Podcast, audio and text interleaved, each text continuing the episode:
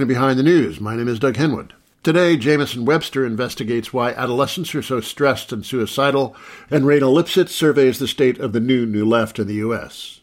Earlier this month, the psychoanalyst Jamieson Webster had a piece in the New York Times that ran under the title Teenagers Are Telling Us That Something is Wrong with America, which is a good summary of her argument.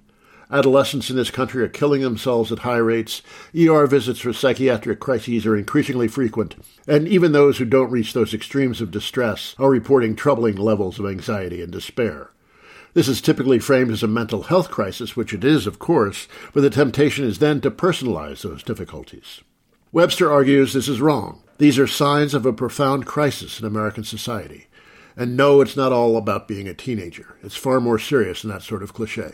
Jamieson Webster has been on this show several times before as a psychoanalyst based in New York City. She also teaches at the New School for Social Research and is just out with a collection of essays with the irresistible title Disorganization and Sex from Divided Publishing. Jamieson Webster. As I recall, when we talked before the pandemic, um, you said your adolescent patients were having a pretty tough time of it especially about intimate relations. Uh, they had friends, but the explosive power of sex scared them, and they're really afraid of any kind of intimate relationship. So that sort of have the last two years changed that? I mean, they've obviously made it worse, but I think it's important to contextualize that it's not just the pandemic. And that's why I started the New York Times piece with the statistic that while suicide had been trending down, in 2007, it's 2019, it increased 60% amongst teenagers. So this is pre pandemic. Pandemic obviously made that statistic worse, but only by just a little bit. It increased other problems, which is that, you know, 50% of teenagers said that they're unhappy and they're stressed out. Visits to emergency rooms was higher. Um, that became very extreme during the pandemic, as if teenagers needed to go to the emergency room to find relief from various forms of panic. But this precedes that, and that, that's kind of important for me that we not just blame the pandemic for the mental troubles that we're, we're trying to think about in teenagers. What happened in 2007? It's a good question. I mean, there are people, there's like one particular researcher, psychologist, I think, who blames social media and phones for it. Yeah. And I noticed the other night at your book uh, launch, you, you mentioned that you thought phones are really screwing us up. Yeah, yeah. So you, you take that seriously. You think it's important. I do think it's important. I think that that's probably one of the big changes, and then also the collapse of the housing markets, right? That's 2008. So there's the beginning of, of some shift in this country with respect to economics and people's sense of whatever, not being on the up and up and up and up anymore. But it's not only the phones, because it, it is the phones, it is the internet, it is something that this new technology is doing that we have zero grasp of, and that's going to keep flying out from underneath us. But what I also wanted to point to in the article is that you have the phones added to a situation in which the social fabric is collapsing.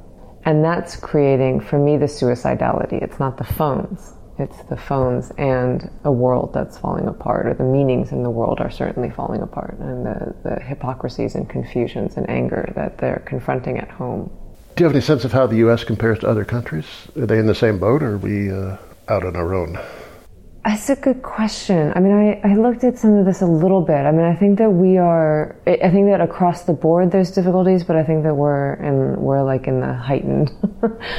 we have a, a, heightened sense of it. This has always been the country of you know you can remake yourself. You're an individual. You, you're, you're so much responsible for your own destiny. Mm-hmm. Which I guess served uh, the country well to some degree, in some perverse way, maybe, when the country's in the upswing. Mm-hmm. But it's not doing so well now that it's hitting choppier waters. Do you, do you, do you see that in, in, your patients? I do see that. That's what I see, and that's um, what I wanted to speak to. And it, it really came from trying to think about it, trying to think about these statistics that scared me because one of the things that I read about was that the reason for the increase in suicidality in teenagers is because they're using more lethal means. So actually, a lot of them are hanging themselves or jumping out of buildings. And that's not. That's beyond the old cry for help. Exactly. Exactly. That's very serious. That's an act. And, you know, we th- used to think of teenagers as a lot of crying for help, but this is a real act. It's an act in the same dimension as shooting up a school so the fact that these children are being pushed into very, very extreme acts was what I wanted to think about. And then I started reading Erik Erikson, who is not someone, I mean, nobody knows me, but it's not someone that I would be given to read. Why do you say that? He's kind of pitted as the enemy from the like Freudian Lacanian perspective. He's thought of as like a mid century American patrician psychiatrist, you know, like not someone who should be interesting at all. Um, you know, and you think of the eight stages of man, you know, he's like, oh, you know, first you're a child and then you navigate security. So it, like kind of had this goofy feel, but I read his book, um, Childhood and Society, and it's actually much weirder and more interesting than I had understood that it was. And he reflects on America. Maybe he had a really interesting position to think about America as a psychoanalyst having come from Europe. But he wanted to understand why Americans were the way they were this is the 1950s. So, um, in this book, he starts trying to say something about America, which is that its need for mobility and its need to never. Social, geographic, or both? Both. I mean, even he was saying the push towards the western frontier. You know, that we're like, that we're like, you know, you, you you're always going to move farther. You're going to take over the frontier. You're going to move here, go there. And he had this kind of wild theory that that mo- we we depended on mobility at the expense of any cultural ideals and that it was like this defiantly active personality that wanted to choose whatever it wanted to choose at any given moment, which is why our personalities could be held together with such extreme contradictions. We didn't care about the contradictions because we wanted to have them there in order to go this way or that way at any point in time. Um, Richard Hofstadter said that we never really developed a proper peasantry. Right. Because they're too busy flipping houses, basically, and moving west. And he said that, in fact, the, the meanness of small towns made sense to him because of this, because the person stopped moving and then they had to justify their decision and they justified it through a kind of meanness. I'm here and it's better and you know it's it's definitely the right place to be and it's better than that town over there and you know you you wish that you were here so this this sort of small town mentality. Anyway, well, I, have read the Little House books with my kid uh, yeah. uh, when he was really young and they could never stay in the same place. They would have a nice house, you know, get set up, and then they'd just have to move on. And then it'd be like in the middle of Kansas and subject to you know, six feet of snow and like nearly starving. But that relentless urge to move on. It mystifies me, but it does seem deep in the national spirit. Yeah. And he, he says we're also mean to old people because their bodies break down and they can't move in this country in particular. And he said they maybe solved the problem a little bit for themselves by inventing RV culture. so I was like cracking up reading this book. And then he said, with his experience in hospital, he saw that when this incapacity to move or when the failure of the ideal of movement or the breakdown, you know, with respect to this American identity, like when it comes out from underneath the person, he says that they very quickly go towards somaticization, psychosis, and delinquent behavior. Could you define somaticization for the, the oh, audience? Um, getting sick in your body, like like hypochondriacal sy- symptoms or psychosomatic Expressing symptoms. psychological problems right. physically. Yeah. yeah. There seems to be a lot of that going around now. Oh, yeah. Yeah. Yeah. He wrote that, what, 60, 70 years ago, and if anything, it's only intensified. Right, right. Although, you know, the statistics show Americans are moving less than they have ever right, right now. But is this making us meaner? we don't have that outlet anymore. I mean, I think that that was the case during the pandemic. A real meanness came out, especially like looking at what everyone else is doing and who's breaking the rules and wanting to punish them for it and who's enjoying themselves too much during this pandemic time and showing your virtue or showing your disregard for the rules. This kind of feeling I was really overwhelmed with by within my patients who hadn't been like this. And all the collegiality because nobody wants to go to the office anymore and no one's forced to interact with each other. It's as if all of the rivalry and hatreds towards your colleagues that we have and that's fine and you keep it in check but like you know they're just overwhelmed by it and nobody wants to go back to the office because no one wants to see those souls and then you just are looking at this and you think how's anyone going to put anything back together yeah, I mean, the, the, dividing lines between the maskers and anti-maskers. I actually lost a friend over vaccination, too. Mm-hmm. Denounced me in a public article. I was just taken by surprise. Because I, I, thought va- vaccine mandates were a pretty good idea, actually. And he thought that was a terrible idea. It was authoritarian. The vaccines were fake. COVID was fake, and this is an extremely rational, sophisticated person who embraced a completely loopy worldview mm-hmm. under the influence of the pandemic. I was shocked. I just don't. I'm still in shock as are many of his friends. Um, but yeah, what produced that? I mean, we have to confront each other and we have to bump up against each other and we have to negotiate um, each other and we have to negotiate all of, you know, psychoanalytically speaking, all of the negative feelings that we have towards the others who are in our space and who take our things and who we have to negotiate with and compromise and um, all of the envy and all of the jealousy. And to be together makes you do that. I think if you go away from that, it gets much worse. And the phones, the internet, is a way of not being with other people. And then, but on the other hand, you're really in their business all the time too. There's an intimacy of a very certain filtered sort. Yeah but it's not a real intimacy. But it's not a real intimacy. And you can also you can do a lot of things undercover because you're not with the person in physical space. So you can you know we all know this. You can text something to somebody that you could not probably say to their face. yes, I know that very well. Both giver and receiver. That Slavoj Žižek said somewhere that the, the, anxiety, and this was years ago, the anxiety about secondhand smoke was a sense that uh, other people were a threat. Mm-hmm. Getting too close to them was scary. And then the pandemic really literalized that. Yeah. And you came to see your fellow human being as a threat to your health and life. That struck me kind of early on. Somebody came to deliver something, and I was like, oh my God, I'm afraid of my fellow human. Mm-hmm. That's a, just a terrible feeling to have. But I think it still lingers even after things aren't quite so dire as they were two and a half years ago. Uh, how does a society get out of that? I don't know. I mean, the teenagers are jumping out the windows and hanging themselves. One of the things that I hear about a lot from the teenagers is they want out. But from where? How do they describe the what confinement? They want out of? Yeah, what the, the hell that they're living in. They want out of the pressures, contradictions, insolubilities, failures, and seeming roads that promise things but that don't sound like things they even want. The world feels very enclosed and there's no exit. I mean, one of the things we know about adolescence is like you go do the rock and roll, or you go do the sex, or you go do the drugs, or you get interested in art, or you get interested in something counterculture is great for teenagers. Teenagers fuel counterculture. Many things are invented at that moment in time by people that age with the energy that they have. That's the social contribution of young people to, yeah. to bring some novelty to it. Yeah, and bring something new. And I don't think that they feel like they have that possibility anymore. There's not a lot of counterculture anymore. Also because of the internet. Well, there's TikTok culture. Right? But is it counterculture? Well, a lot of it seems like marketing. Right. Yeah. In that Times piece, you said that uh, your adolescent patients looking at their parents who don't seem very happy, yet they want the same thing for their kids, and the kids don't want any part of it. Could you expand on that?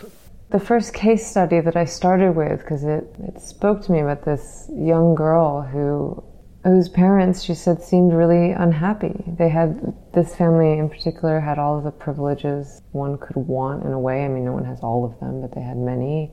And yet they were very unhappy and, and they weren't happy in their jobs and they were happy in their lives and they were fighting all of the time and they were unhappy with their daughters because their daughters were in a way protesting against their life. And they say you know we give you everything. What's the problem? The definition of everything is somewhat limited bro right. Yeah but with this girl she said i don't you know why why do i want this why do i have to pretend i want it why can't i protest against it why can't any of this have any room I, and i just want out and she saw a friend commit suicide, and so she thought it seemed like a viable option.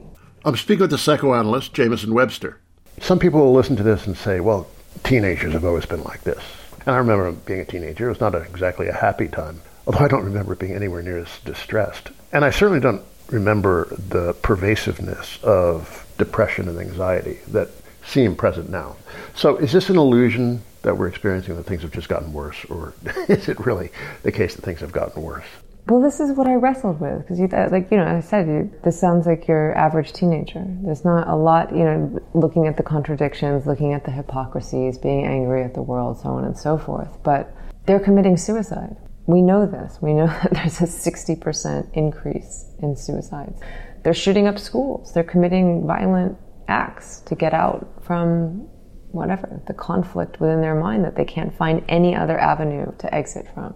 This worries me. I don't have a solution. I don't entirely know what's going on, but I wanted to say something about what I hear and to also say this is a problem and that you can't just put this problem as a problem of individual mental illness. Which is what all of the articles want to do.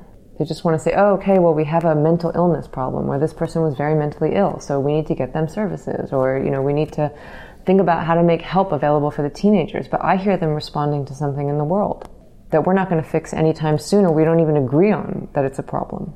Well, I think our first conversation was about all psychotropics that people are prescribed. And I imagine these teens are, you know, well, they talk about committing suicide, let's just change the mix of drugs, right?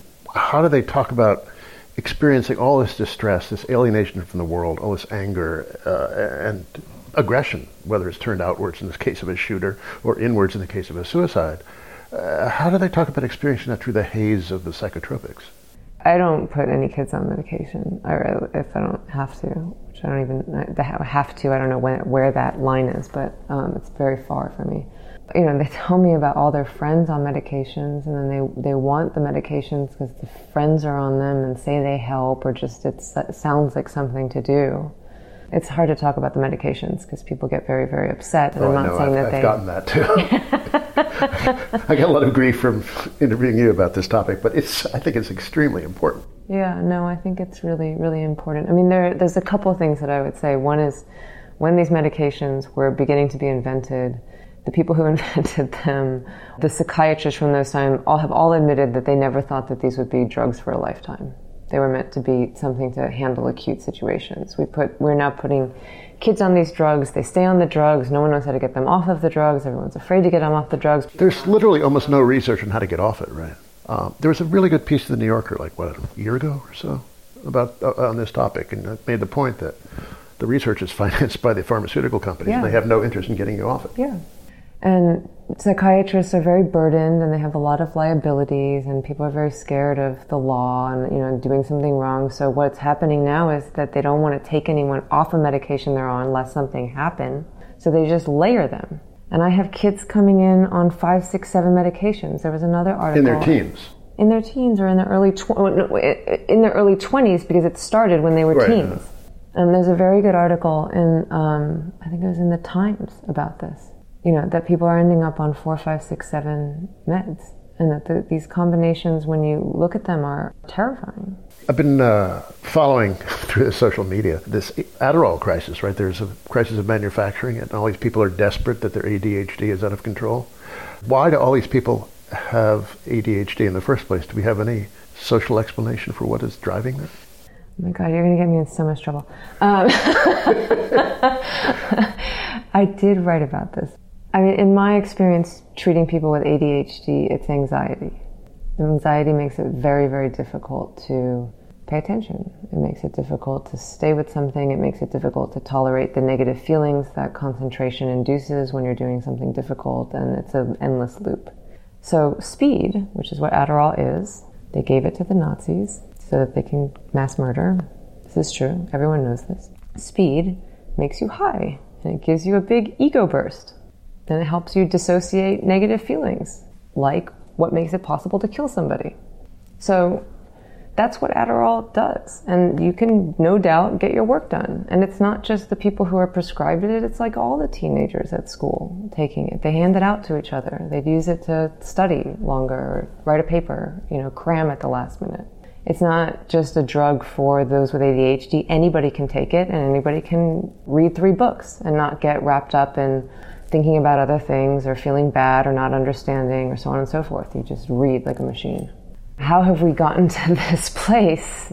For me, it's not that everyone has ADHD, it's that we have a lot of anxiety, we have a lot of pressures to succeed, we have no social net, no doubt making anxiety worse, and we have a pharmaceutical industry that makes billions of dollars, and so we have people prescribed speed. And now they're taking something else because Adderall is in short supply, right? Which sounds even more intense. I can't remember the name of it, but uh, I saw some somebody posting on, on the social media that she wasn't able to eat because you know, the speed effect induces a lack of hunger, and you don't want to eat, and you're losing weight and not getting adequately nourished. It just seems really dire. Mm. If you question it, uh, you get a lot of uh, grief from people who think it saves their lives. Yeah, you do. You do. And maybe one thing to come down on is just the, the fact that it's too easy it's too easy to get these medicines at this point, we know that. We know about the overprescriptions, and you know we should take the opioid epidemic, which is another another way that we're killing people. Um, we should take what happened with the opioid epidemic as the model for what's happening with all of these other. To the point where it's leading to declining life expectancy in the U.S. It's one of the contributing factors. I mean, aside from COVID, which is you know unheard of in what supposedly is an advanced civilization. That happens in wartime and when the collapse of the Soviet Union, but here it's happening in you know this almighty superpower where people are just falling apart. Right one thing I, want, I, I would also say about this whole thing is when I wrote this article for the New York Times, they were really, really grateful. And they were like, oh, this really clears up something. I mean, not just the Times itself, but the various editors that I was working with saying that this really clears up for us something that, you know, so many articles have tried to say something about, but to, to talk about adolescence and its relation to the social that they are the ones who open out onto the world and find the deadlocks, the aporias, and then also the possibilities when they invent something new. It's all new to them, right? Right. Like they're coming to consciousness, approaching adulthood, and saying, "What a messed up system I'm looking at here." Yeah, and they have a they have fresh eyes to to really show us something. And they're like, oh, this is such a great way to think about what's happening with them right now. And I thought, how have we gotten so far away from understanding this about adolescence? How have we gotten into this model of individuality that we can't understand the dialectical relationship between the creation of a person and the world that's shaping them, and that the various forms of illness that erupt are a symptom of our society that are worth taking some cognizance of and responsibility for? And so I was really surprised because I felt like I, in that article, I actually didn't say anything new I felt like Captain Obvious. I mean, you know, maybe the stuff with the patients was new, but I was reiterating some of the oldest basic 101 psychoanalysis stuff in that well, article. Most people don't know that sort of thing. Or if they do know it, they forgot it or are unable to connect it with uh, the reality before them. Yeah. It's almost like a, you know, it's, it's, an analog to a kind of psychological defense one has as an individual. You don't see your own problems. but we don't want to see the problems of our own society. There's a blindness that uh, serves a defensive purpose. Yeah. I guess I was surprised at the extent of it, even though I shouldn't be. I well, but you know, then there's also this broad uh, rejection of psychoanalysis as a discipline. Like, people don't want to hear about that stuff. It's all biochemistry. This idea that personal history or even mass psychology has something to do with um, people's situation that's really frowned upon. Yeah, yeah. If it's just biology, then there's nothing to do but medicate them. Yeah, uh, but the idea that biology is the prime cause and that one's social experience doesn't affect one's biology. It's just yeah. like, it seems so obvious to me, but a lot of other people seem to have a very difficult time understanding that. Do the kids talk about the climate crisis? I remember I was doing an article on DSA three years ago, interviewing people then in their 30s, early 30s. They're getting older now, approaching 40, but they were pretty young. And I asked one, what do you think the long term plan for DSA should be? What should the strategy be? And she said, well, I don't think there will be a long term. There's no future. Yeah. I was just completely shocked by that reaction. Young people are supposed to be full of hope. They're supposed to be our hope for the future. And that kind of despair at somebody who's like 30 years old really knocked me for a loop. Yeah. But did you see that sort of thing? That the, the notion that the climate crisis is dooming us and like, why bother? Oh, yeah. Oh, yeah. You know, that's all I listen to. It's really shocking. What's the point? The world's going to end. Everything's going to be on fire. We're going to be flooded. No one's going to turn this situation around. I don't want to have children. Uh, how could I have a child and leave them to a world that's going to get worse? And then all of the other sort of societal insolubilities are piled up on top of that. Yeah.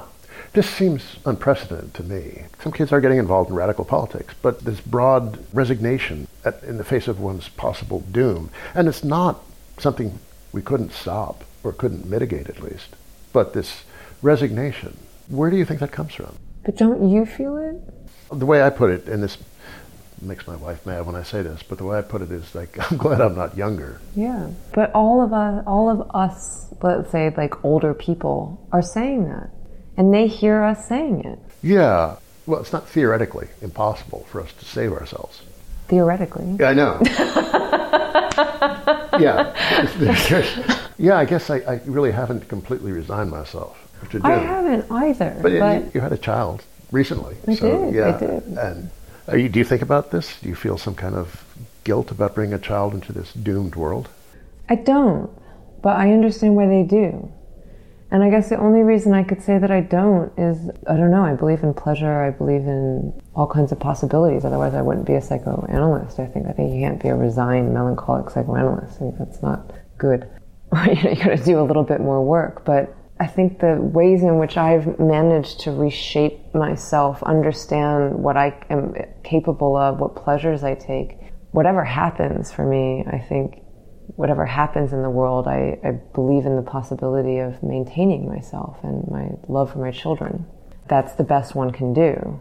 But I can understand being young, not having had the experience yet of what you're capable of, seeing a lot of red tape everywhere you look, and thinking, I don't get it. I think the only reason I could have had another child now, and I had a child, this my second child I had late, is 42, 43, is I have an experience of what I can do, and I like doing what I do, and it means something to me, and its ethical responsibility towards my patients or to the world counts for something and keeps me going. But I also know how hard it is to get there, and I think they have a much harder road than I have. Well, it does seem like the society is in the grip of a death wish or a death drive. Mm-hmm. Uh, I just look mm-hmm. at like the incredibly stupid decisions we're making individually and collectively. We acknowledge that, oh yeah, we got to decarbonize, but you know, gas prices are too expensive. Let me buy that SUV. It's really hard to connect one's short-term activities with with a long-term saving us for the long project. term. Yeah, yeah, with a long-term project where you save the world. In one of the essays in, in your new book, you quote Freud's essay on the future of psychoanalysis, which is something I hadn't read before. It does mm-hmm. sound like a weird, a weird essay, but there's a passage you quote where he talks about um, to fix neurosis, we have to fix the society, mm-hmm. which is not the kind of thing he wrote about very often. We're not doing a very good job of that, though, are we? No, no. I mean, I guess the most resigned or despairing I get is when I feel like I'm a, um, I'm like a, a garbage man for civilization. and like, I can only clean 10 garbage cans for 10 years. You know, like that's the only contribution I can make. Yeah, well, you're curator of mental health. well, I've heard cops say the same thing, that they feel like the, the garbage collectors of society, but, you know, it's just like all the damaged people either end up in the criminal justice system or on a couch. Right.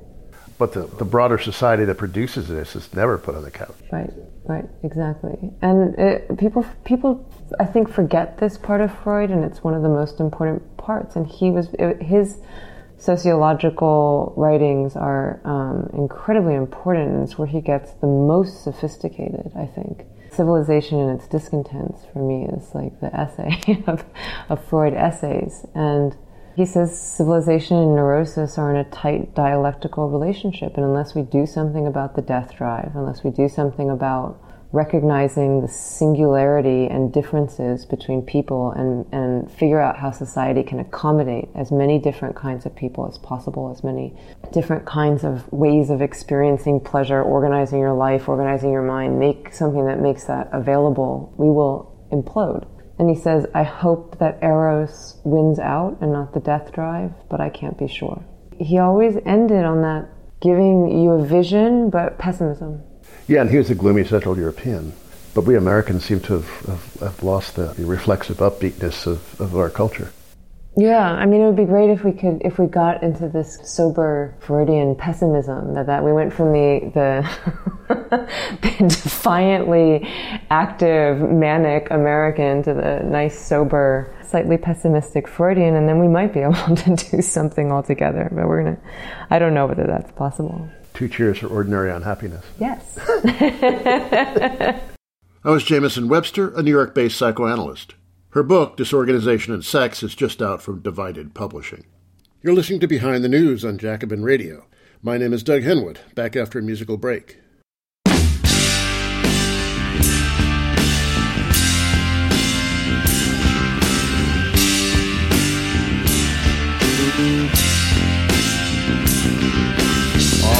You to psychiatrist, they'll give you a lecture shock.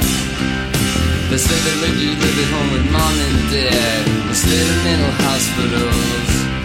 But every time you tried to read a book, you couldn't get to page 17. Cause you forgot where you were, so you couldn't even read. Don't you know they're gonna kill your sons? Don't you know they're gonna kill, kill your sons?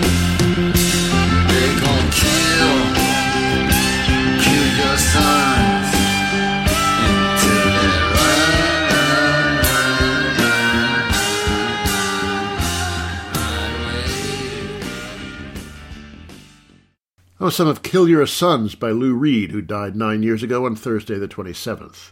As a teen, Lou was hospitalized and given electroshock therapy and some early psychiatric drugs, and he did not have good memories of the experience. Next, the emergence of a new school of radical politics over the last five or six years. My next guest, Raina Lipsitz, is the author of The Rise of a New Left How Young Radicals Are Shaping the Future of American Politics, just out from Verso. Some of the story may be familiar the galvanizing effect of Bernie Sanders' run in 2016, AOC's victory a couple of years later, the explosive growth of Democratic Socialists of America. But who exactly are the people, organizations, and politics behind this rise? And how are they coping with a very different political landscape of today?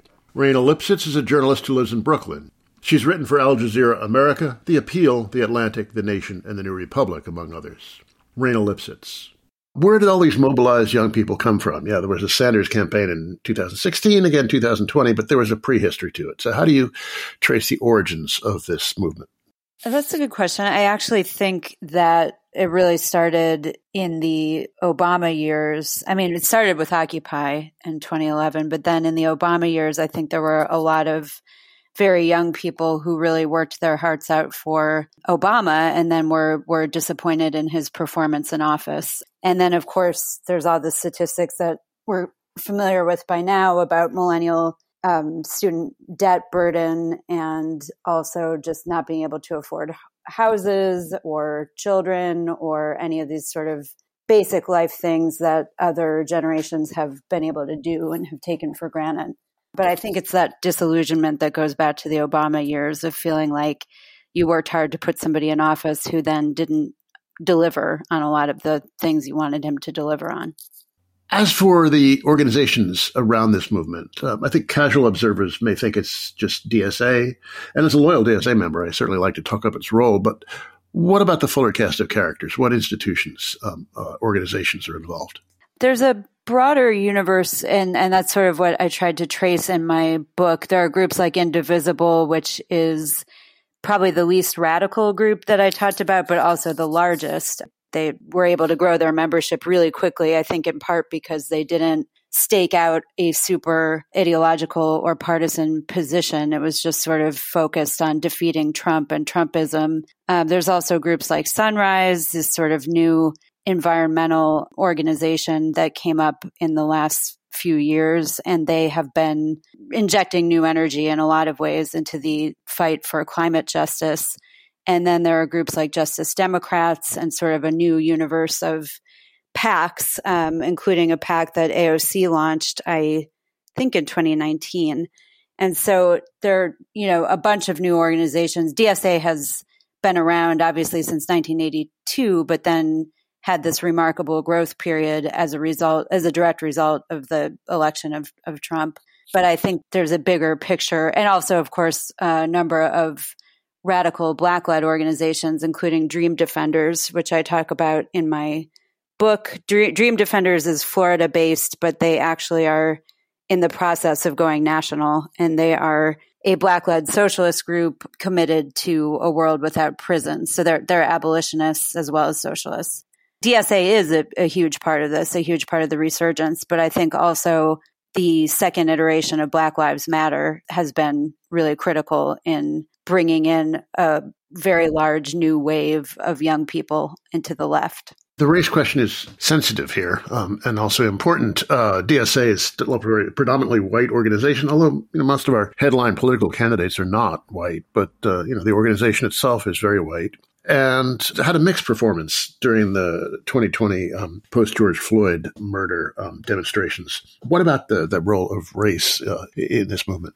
We're still watching how it's going to play out. And I do, I agree that DSA, you know, of course, it is majority white, especially in a New York City context. That's been a little overstated. I do think it's more diverse than it's given credit for. Besides the race question, there's also the question of DSA being majority college educated and even a lot of people with graduate degrees. And I think that that's a noticeable difference and sort of hard to square in some ways with the idea of DSA as the mouthpiece for a kind of broader working class. The race piece was really noticeable. I went to the, the U.S. Socialism Conference over Labor Day weekend, which was in Chicago this year. It was my first time at that conference. And everybody I talked to who'd been going for a while said this is the first time they'd seen so many young people of color. And there was a substantial contingent of young Black people from groups like Dream Defenders and um, and other Black Lives Matter affiliated organizations. So we talk a lot on the left about building multi multiracial organizations. I think multiracial coalition might be more accurate and more achievable than a single organization that is truly multiracial in character and representative of all of these groups. And of course, uh, mainstream politicians are not above uh, deploying race in a very cynical way. Uh, uh Hillary Clinton did in uh, 2016, but also here in New York, uh, Laurie Cumbo, my former city council person, likes to portray DSA as a front group for white gentrifiers. That's become a really effective talking point. How do you fight that one? I went to a, a, press conference in, I guess it was summer 2020. I think that's right. That was called explicitly to fight that particular line. And it was called by a number of mostly black, some Latino, young people of color who were saying, here we are. You can't erase us and you can't take us out of this movement. We belong here too. And we also exist, you know, so they were pushing back pretty explicitly on the Laurie Cumbo line it's tricky, although, as you pointed out, a lot of the candidates, I think actually every candidate that DSA supported, certainly in the 2018 cycle, but overall, that's who they're running for office are young people of color who are from the neighborhoods that they're running in. And that's an, a very conscious decision on the part of DSA. It's a smart one. And you can't say that people like uh, Jabari Brisport, you can't say that those people are not people of color, that they're not real socialists, that they're not from the neighborhoods. They are all of those things. So partly you fight back by centering the voices of these people who are being told they don't exist. There has to be a, a way that you can counter that sort of cynicism. I mean, it's such a, it's so clear why they're saying that, but, but it's also been effective. There's a part in my book where I talk about I had wanted to cover a sunrise action that they were planning and they were going to target Hakeem Jeffries. They wanted him to uh, sign on to, to a particular bill. And they called off the action at the last minute because the national organization said um, it looks bad to target black politicians. Now, if you can't be critical of black people in power, I that's a pretty limiting factor on any political organization. And I think we should resist that to the fullest extent possible. What about the role of ideology in this movement? Some of the people you write about in uh, Justice Democrats and Sunrise come off as pretty pragmatic, technocratic, and reject any kind of ideological labels, the socialist label in particular. Now, there are a couple of issues here. Um, you do need some way to excite a base. Being a technocrat is not a way to excite a base.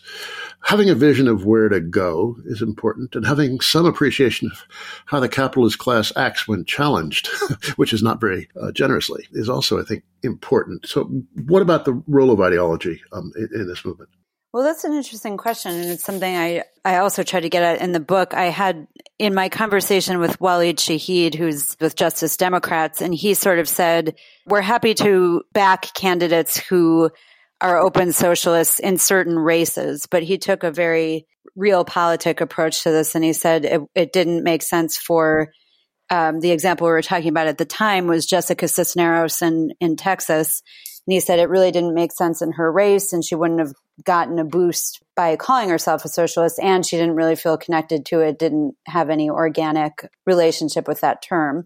So I think it is a strategic choice that some organizations are making. I belong, I'm a member of DSA because there's a power to having an actual ideology and saying what you think and where it comes from and why you think that and also a power to having that group identity, which to me makes DSA the more attractive choice. But I think when you're talking about electoral politics in particular, I see the argument for having some flexibility for, for candidates because there are just places where it's a real campaign killer to come out and say, I'm a socialist. What about the theory of change, which is kind of related to the theory of ideology here? Um, just elect and elect uh, until something happens, or uh, is there some broader vision of how to uh, change the world? Well, I think these groups are all in the process of figuring that out. The thing that DSA has done that I admire a lot and think has had some some impact, although we don't know yet how effective it's going to be, is to create this socialist in office group where they the people we've elected they meet. I think it's once a week with certain DSA leaders and sort of coordinate the efforts both of the socialist bloc in Albany and on the New York City Council and try to keep that aligned with the organization. I think you're seeing more strategic seriousness on the left and more ideas about how to do that, how to harness the power of the people who have been elected, keep them accountable to the organizations that have elected them, to bring back basically a sense of party discipline, which if you are somebody who has voted Democratic most of your adult life, which I have, you see that the Democratic Party has party discipline only when it comes to sidelining the left, but not really when it comes to passing legislation or doing anything of substance. That's something that we are all collectively figuring out, but I feel pretty hopeful about some of the mechanisms we've come up with in the last couple of years. I'm speaking with Raina Lipsitz, author of The Rise of a New Left from Verso. Uh, now, you touched on this some, but let's expand on it a bit. Um, the problem of um, winning elections and getting people in office is that office holders usually have to make compromises.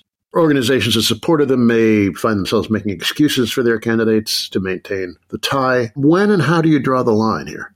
different people would draw it differently. And there was, of course, the kerfuffle around Jamaal Bowman within DSA. There was a block of members who wanted to expel him from the organization based on some vote that he took and some actions he took around Israel that were perceived to be a contravention of, of DSA's stance on Israel.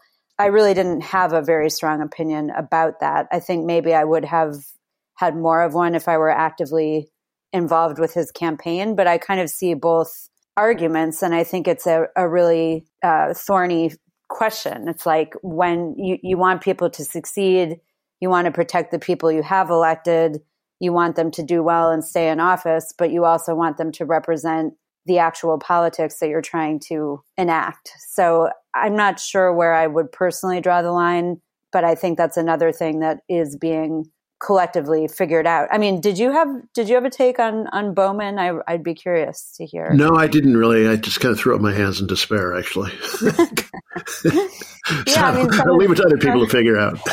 that's kind of the answer to some of these. There's not always a clear and really good answer uh, to some of these questions. I think that DSA has um, they censured a, a an alderman in Chicago for a vote he took on the city budget that was a good thing. I think you have to call people out when they discredit themselves or betray the organization. And what about the relation to organized labor? Um, a lot of DSA people I know want it to be closer.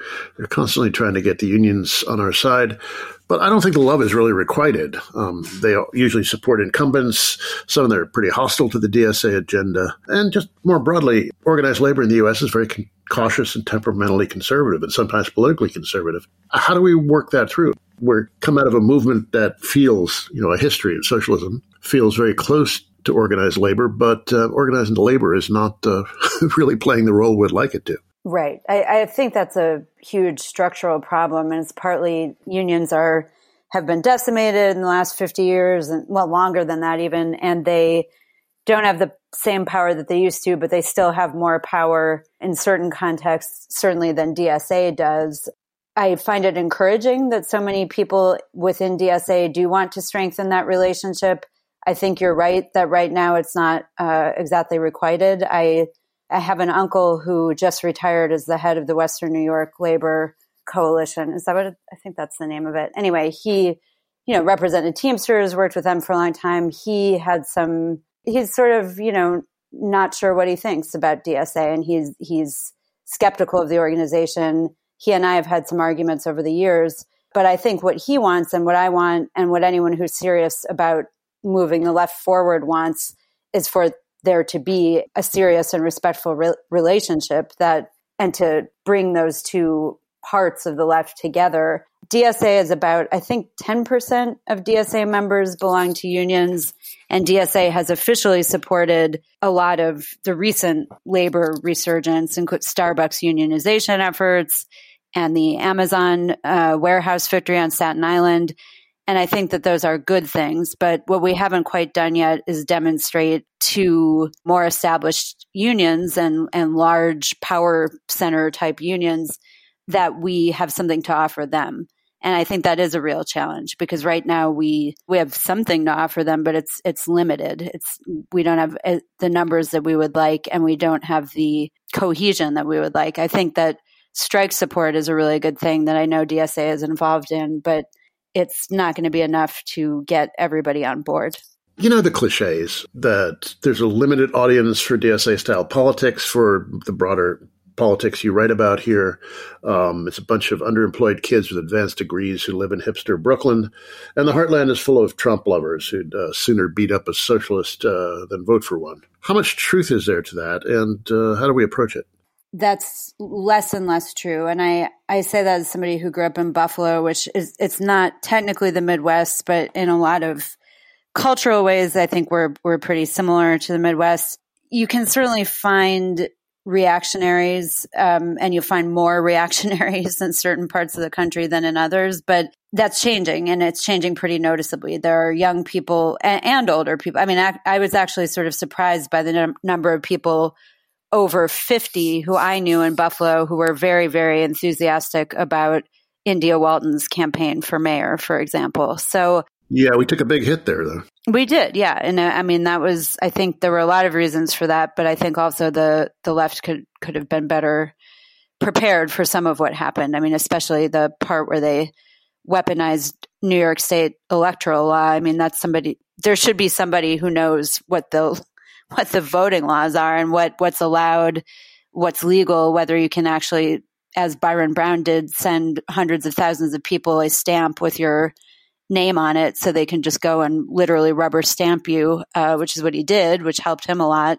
So I guess I, I'd say that the country is changing in the sense that there are more places with more pockets of people who are not only open to but but very enthusiastic about some of these new left ideas, which are not new, really. That's part of why they catch on because they're old ideas, but they've been missing from our politics for a long time. This is a movement that's no longer in its youth. Um, how do you think it's aging? Is it maturing or in its senescence?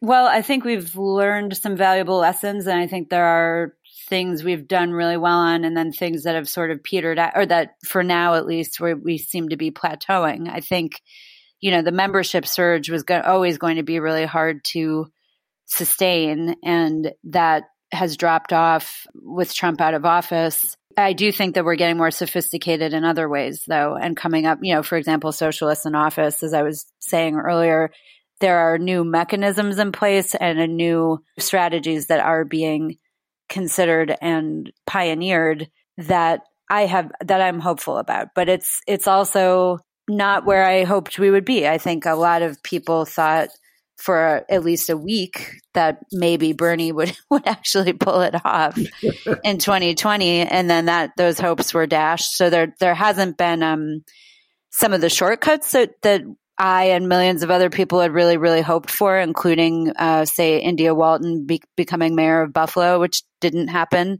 but that teaches you something really valuable. And I think there are places we can go from there now that we have seen more of what works and what doesn't work. If we go back a couple of years, the uh, post George Floyd uh, demonstrations attracted, by Gallup's measure, 10% of the grown up population of the U.S., which is a remarkable number, probably the most populous protest movement the U.S. has ever seen. Um, and then, you know, there's a lot of enthusiasm around the Green New Deal. And now it's all about cracking down on crime and gas is too expensive. And then now you have the right going on about pronouns and critical race theory, and liberals are squirming uncomfortably about those things. So, how do we reconfigure for this uh, very different environment? In a way, all of this is is is just cyclical, right? I mean, there there have been lots of uh, moments where crime went up, and then that became the the big dominant thought in American politics. How how do we deal with rising crime rates? That's that happened in the 70s, it happened in the 90s, it's happening again now. I I don't have a magic answer for how you push back on those things, but I think one thing that helps is to ha- is to be really clear about what you believe and the reason that liberals and the Democratic Party as an institution are having so much trouble countering that is that they have less of a they have nothing to point to to say these are the things that we stand for. The Democratic Party in particular is always in a defensive crouch and so you can't there's no position of strength to come from to fight back on those things. I think if we could say, here's our program, we have, you know, here are the, I don't know, five things we want to do. This is the kind of world we all deserve. And to be much clearer and more forceful and more consistent about that, that would help a lot. But it, instead, if you have people like Kathy Hochul saying, okay, fine, we'll undo bail reform. I'm, I'm sorry. I'm sorry that we even tried to do that. We shouldn't have. We're going to reverse all of that and that uh, makes you look weak, and it is weak, and it opens the door for your your political opponents to um, misrepresent what, what's going on. That was Raina Lipsitz, author of The Rise of a New Left, just out from Verso. If you happen to be in Providence on November 15th, you can catch her at the Riff Raff Bookstore and Bar, which sounds like a fine place. That's it for me, Doug Henwood. Let's go out with this a bit of Abilene from a new album by Plains, which consists of Katie Crutchfield, aka Waxahatchee, and Jess Williamson. Till next week, bye.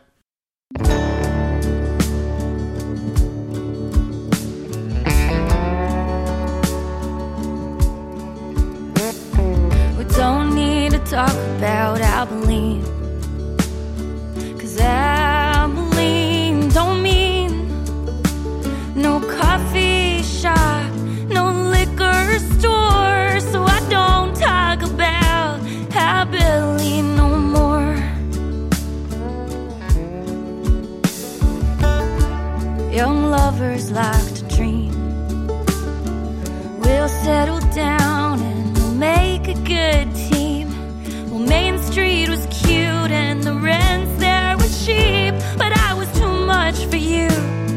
for your Abilene.